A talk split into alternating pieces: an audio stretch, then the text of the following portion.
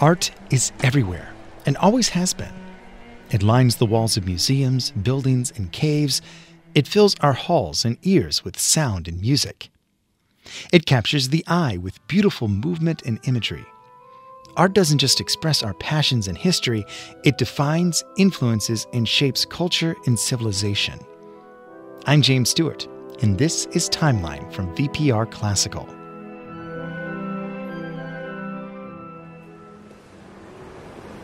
In most major cities, graffiti marks walls, buildings, train cars, and subway stations. There are names and codes to these markings that we don't all understand, and we aren't meant to. Some of these tags, though, can be strikingly beautiful in their execution. They draw the eye, at least mine, much in the same way that a painting in a museum does. You can call it urban decay or destruction of property, however, there's nothing new about humanity drawing on walls. Deep inside a series of caves in Santa Cruz, Argentina, we found paintings dating back at least 9,000 years.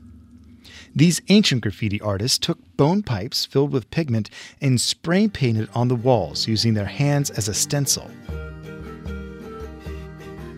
The Cueva de las Manos, or Cave of Hands, is covered with these silhouettes. Hundreds of hands paper the walls of the cavern like an ancient choral hello. This isn't the only example either. We found similar stencils in the deep ancient caverns of France, and the caves in the district of Maros, Indonesia bear hand paintings that are around 40,000 years old.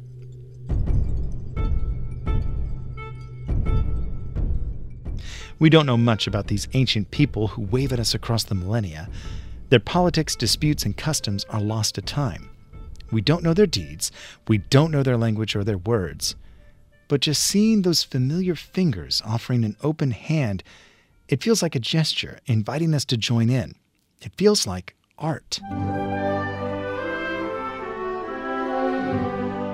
The Victorian era English art critic John Ruskin wrote this in his book Mornings in Florence in 1875. Great nations write their autobiographies in three manuscripts the book of their deeds, the book of their words, and the book of their art. Not one of these books can be understood unless we read the two others. But of the three, the only quite trustworthy one is the last.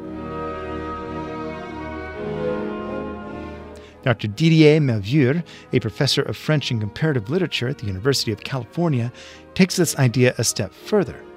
In the book The Art of Civilization, Dr. Maleuvre states that art not only reflects culture, but influences it, creating the forms and ideals that shape society. Art doesn't just tell the story of a people, art establishes and reinforces the patterns of beauty, power, and expression that a culture then inhabits. To put it simply, art has civilized us. In what ways has art shaped your life?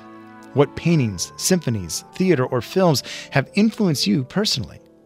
Let us know at vpr.net/timeline.